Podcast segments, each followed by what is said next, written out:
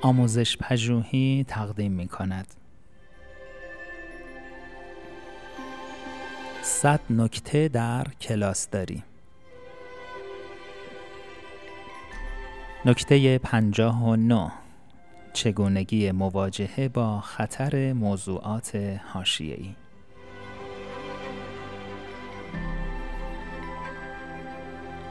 معلمان معمولاً از صحبت کردن در مورد مسائلی که علاقه خاصی به آنها دارند ولی مرتبط با موضوع درس نیست مانند موضوع آدم فضایی ها لذت می‌برند.